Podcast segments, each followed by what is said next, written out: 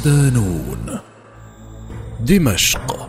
كنز المخطوطات من الظاهرية إلى الوطنية. مقال لرند عطية. ضمن ملف خزائن المعرفة. قدمت الحضارة السورية للإنسانية الكثير والكثير في شتى العلوم والمجالات فعلى مدار سبعة آلاف عام تركت الحضارات التي تعاقبت على دمشق إرثا ثقافيا عظيما. تجسد في عدد من الصور والأشكال من بينها المخطوطات والمؤلفات التي زخرت بها مكتبات سوريا حتى اليوم.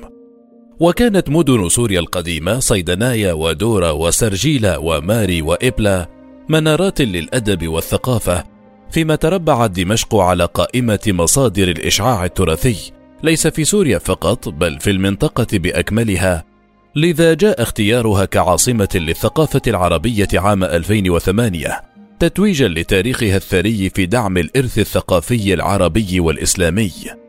نلقي الضوء في تلك المادة من ملف خزائن المعرفة على تاريخ الوراقة في سوريا وأبرز خزانات المعرفة بها التي تحتوي على أمهات المجلدات ونوادر المخطوطات وما تعرضت له بعض المكتبات من أضرار ومخاطر نتيجة الحروب والحرائق التي شهدتها البلاد وأفقدتها الكثير من زخمها التراثي.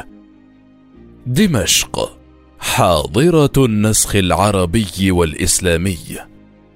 يقول الباحث التاريخي إياد خالد الطباع في ورقته البحثية التي عنونها بتقنيات صناعة المخطوط العربي في بلاد الشام إن دمشق تعد أول حاضرة إسلامية بدأ فيها نسخ الكتب بشكل رسمي، وذلك حين أرسل إليها الخليفة عثمان بن عفان إحدى نسخ المصاحف التي وزعها على المدن الإسلامية عام 35 هجرية. وما إن وصلت النسخة إلى دمشق حتى نسخها الأهالي إلى عدة نسخ، وكانت تلك أولى خطوات صناعة المخطوطات في بلاد الشام. ومع ولاية الخليفة الأموي معاوية بن أبي سفيان شهدت حركة صناعة المخطوطات تطورا كبيرا فقد روي عنه أنه كان يقوم بالليل ويجهز الدفاتر التي فيها سير الملوك وأخبارهم وأخبار الحروب والأحداث التي كانت تشهدها الدولة الإسلامية في ذلك الوقت. كما كان ينقل معاوية عن بعض المساعدين أخبار العرب والعجم ويدونها في مخطوطات خاصة. وفي زمان الوليد بن عبد الملك انتشرت الفتوحات والتوسعات الإسلامية ورافق ذلك نهضة كبيرة في نسخ الكتب والمخطوطات التي تم نقلها من الحواضر التي يفتحها المسلمون. ما أدى إلى ازدهار مهنة النساخ في دمشق وبدأت تنتشر دكاكين النسخ والتدوين ويشير المؤرخون بحسب الورقة البحثية إلى أن نواة المكتبة العربية ونواة المخطوط الشامي بدأت مع قيام الدولة الأموية، وفي أواخر القرن الرابع الهجري. وفي أواخر القرن الرابع الهجري انتشرت المدارس في دمشق والشام عموما، وصاحبها انتشار صناعة الوراقة والنسخ، ومعها شيوع التأليف والترجمة، وتحولت دمشق إلى قبلة للعلماء وطلبة العلم. وأولى الحكام وقتها أهمية كبيرة للتدوين والنسخ.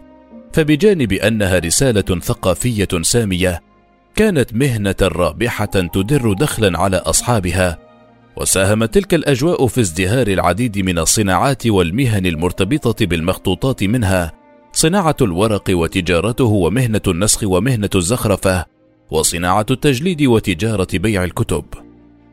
واتخذت كتابة المخطوطات الدمشقية طريقتين. الأولى أن يؤلف العالم مجلدا ما ثم ينقل عنه الناسخون. أما الثانية فكانت عبر الإملاء من فم الشيوخ في مجالس الإملاء وكان الناسخون ينقلون عنهم فورا وهو ما كان معمولا به في مجالس ابن عساكر التي كانت تقام في الجامع الأموي بدمشق.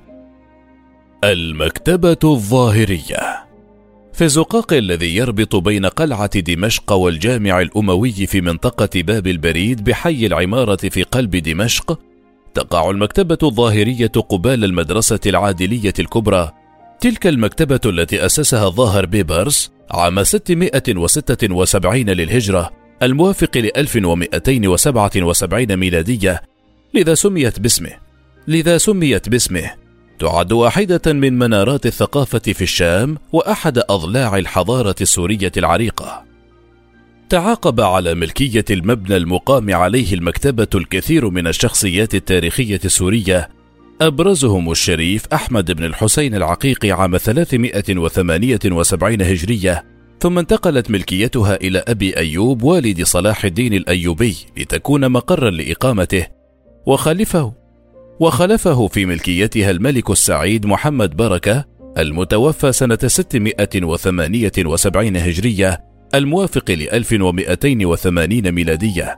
وبعده ابن ظاهر ببارس المتوفى سنة 676 هجرية الموافق ل 1277 ميلادية.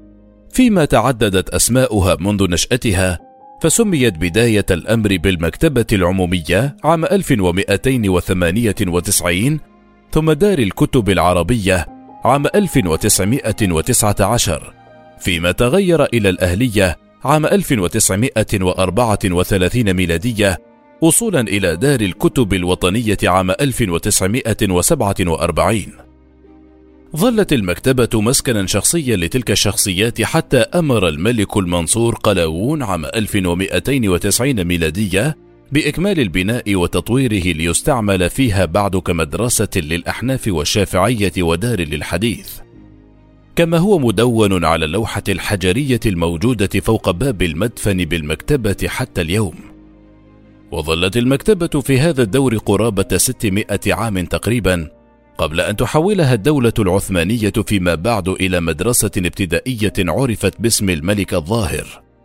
في عصر العثمانيين ازدهرت حركة الترجمة والتدوين والنسخ بشكل كبير، ولعل اختيار مدحت باشا واليا على سوريا عام 1878 ميلادية دليل على ذلك، إذ كان معروفا بعلاقته القوية بالعلماء وحبه للعلم وتشجيعه على البحث والتفوق وكان من بين علماء الشام ممن قربهم منه الشيخ سليم البخاري المتوفى عام 1928 ميلادية والشيخ طاهر الجزائري مفتش معارف ولاية سوريا المتوفى عام 1920 ميلادية. وكان لهم دور في حث الوالي على العناية بالتراث والمخطوطات وتحويل المدرسة الظاهرية إلى مكتبة عامة. تضم بين جنباتها نوادر ونفائس المخطوطات التراثية العربية والإسلامية. وبالفعل أصدر الوالي قرارا بجمع كل المخطوطات من المكتبات العامة والمكتبات الخاصة ووضعها في مكتبة يكون مقرها مقبرة الملك الظاهر وابنه، ومع مرور الوقت تحولت إلى المكتبة الظاهرية لما تتمتع به من طراز معماري فريد وقوة في البنيان تؤهلها لتلك المكانة. وفي عام 1927 تم إخلاء المدرسة الابتدائية الظاهرية وإجراء بعض الترميمات بها لتتناسب ومهمتها الجديدة، فقسمت إلى أقسام وغرف وأرفف، مع إدخال بعض التطورات بها بجانب ترتيب الكتب وتنظيم عملية الفهرسة، مع الاستعانة بنظام وضع الكتب في رفوف عمودية وليست أفقية، وهي طريقة المدينة المنورة في الفهرسة. كانت باكورة مقتنيات المكتبة والنواة الأولى لها في حلتها الجديدة من المخطوطات قرابة 2453 مخطوطة. تم جمعها بشكل شخصي من بين المكتبات الشخصية الموجودة التي كان من أبرزها عشر مكتبات هي المكتبة العمرية وقد جمع منها 660 مخطوطة مكتبة عبد الله باشا العظم وجمع منها 461 مخطوطة مكتبة الخياطين وجمع منها 375 مخطوطة. مكتبة المولى عثمان الكردي وجمع منها 312 مخطوطة. المكتبة السليمانية وجمع منها 130 مخطوطة. المكتبة المرادية وجمع منها 260 مخطوطة. المكتبة السميساطية وجمع منها 81 مخطوطة. مكتبة بيت الخطابة في الجامع الأموي وجمع منها 73 مخطوطة مكتبة الأوقاف وجمع منها 64 مخطوطة وأربعة كتب مطبوعة المكتبة السياغوشية وجمع منها أحد عشر مخطوطة. ومع الوقت باتت المكتبة الظاهرية واحدة من خزائن المعرفة الكبرى في الشام والعالم العربي والإسلامي. وظل مدادها لا ينفد أبدا إذ كانت الجهة الأكثر موثوقية لدى طلبة العلم والعلماء لوقف مكاتبهم لها وظلت هكذا حتى فوجئ الجميع بنقل مخطوطاتها ومراجعها لحفظها في مكتبة الأسد بصفتها المكتبة الوطنية المركزية. المكتبة الوطنية بدمشق تعد مكتبة الأسد وهي المكتبة الوطنية في سوريا العنوان الأبرز للمخطوطات الشامية إذ تحتضن آلاف المخطوطات بين جنباتها وأولت الدولة أهمية كبيرة لها كونها رمزا وعلامة مضيئة على حضور سوريا الثقافي وإسهاماتها الحضارية الموثقة على جلود وأوراق تلك المخطوطات. ويعتبر البعض أن تلك المكتبة التي أنشئت في دمشق وافتتحت رسميا عام 1984 على مساحة 22 ألف كيلومتر مربع واحدة من أكبر المكتبات العربية والإسلامية وقد وضعت في ديباجة تأسيسها حزمة الأهداف التي سعت لأجل تحقيقها والمتعلقة بجمع كل أشكال التراث الثقافي من كتب ومخطوطات ومجلدات في شتى المجالات والحفاظ عليها وحمايتها وتسهيلها أمام القراء والباحثين.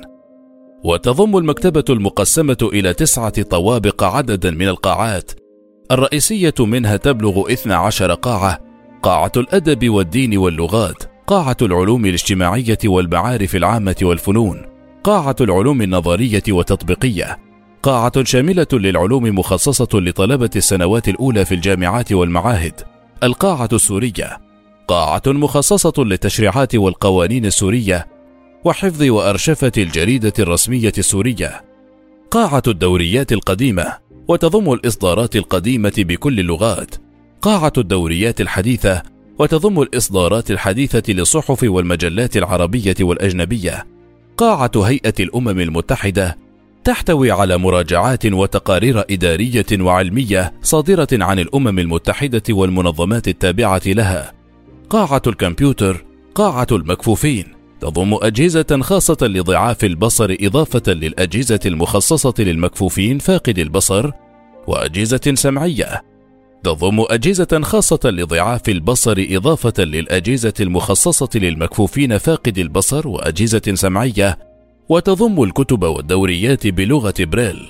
قاعة المخطوطات والكتب النادرة، وهي قاعة مجهزة بمستودع خاص يخضع لشروط حماية للمحافظة على المخطوطات والوثائق وحمايتها من التلف وفق أحدث النظم والتقنيات. وأخيرا قاعة التراث السوري أو قاعة الوسائل السمعية والبصرية، وهي مخصصة لحفظ التراث السوري بأشكاله وألوانه كافة. ويبلغ عدد المخطوطات التي تحتضنها مكتبة الأسد قرابة 19215 مخطوطة، حيث نقلت إليها مكتبات المراكز الثقافية والمحافظات ومديريات الآثار والمتاحف، وهي تتنوع فيما بينها من حيث الموضوعات واللغة إذ تقدم وجبة دسمة من التراث الجامع لكل الحضارات الناشئة في الشام. وتتخذ المكتبة مجموعة من الإجراءات والتنظيمات لحماية وحفظ المخطوطات من التلف، حيث تمر المخطوطة برحلة طويلة بدءا من خروجها من مستودع الحفظ الذي يجب أن يراعي المواصفات العالمية من حيث الحرارة والرطوبة، ثم يتم فحصها بعد ذلك وتحديد حجم ومدى إصابتها أو صلاحيتها. وبعد ذلك تتوجه إلى مرحلة التعقيم التي يدخلها كل المخطوطات بشكل دوري. مع فهرستها بشكل ممنهج وعلمي يسهل عملية الاطلاع عليها. ورغم أن معظم المكتبات في العالم تتعامل مع المخطوطات التراثية بنظام الترميم الآلي وفق بعض الخطوات التقنية التي تتم بشكل ممكن يلاحظ أن مكتبة الأسد لا تزال تتعامل بنظام الترميم اليدوي الذي رغم ثمنه الباهظ فإنه الأكثر جودة ودقة ويقلل نسب الخطأ ويحافظ على المخطوطة من التلف لفترات طويلة. ضحايا الحرب المكتبة الوطنية في ساحة الأمويين والمكتبة الظاهرية في دمشق القديمة هما المكتبتان الأساسيتان في العاصمة السورية قبل إفراغ الظاهرية لصالح مكتبة الأسد على أن سوريا فيها عدد من المكتبات العريقة في المحافظات والمدن الأخرى، لكن نيران الحرب امتدت إلى عدد منها. فما بناه السوريون في آلاف السنين دمره عقد من الحرب. هكذا يرى الكثير من المراقبين واقع التراث السوري الذي تعرض لدمار أفقده الكثير من بريقه.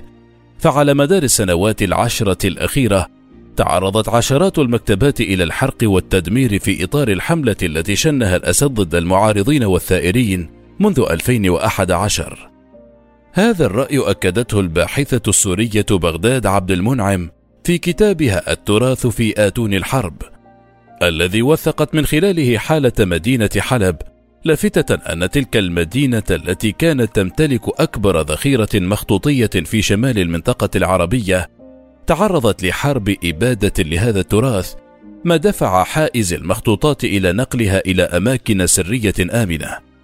واستعرضت الباحثة في مؤلفها مصائر التراث والمخطوطات في أثناء فترات الحروب التي شهدتها سوريا قائلة إنه في الحروب الداخلية المباشرة كما هو الحال الآن فإن التدمير والحرق هو المصير المحتوم. وهو ما يتفق معه المؤرخون ممن يشيرون إلى أنه لا ثقافة ولا تراث مع الأنظمة الدكتاتورية التي لا تؤمن بالعلم ولا الثقافة. أما في الحروب الباردة فالسرقة والنهب المصير البديل.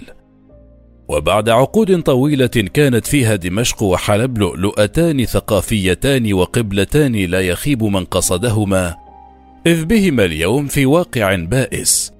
فالمفقود من الكنز التراثي الذي كانت تمتلكه سوريا كفيل أن يبني حضارات بأكملها. ومع ذلك فإن الكثير من الأصوات تطالب بحماية المتلقي والعمل على تطويره وحمايته من الضياع والتلف بصفته ذاكرة الأمة وحلقة الوصل بين ماضيها وحاضرها والمرشد نحو مستقبلها.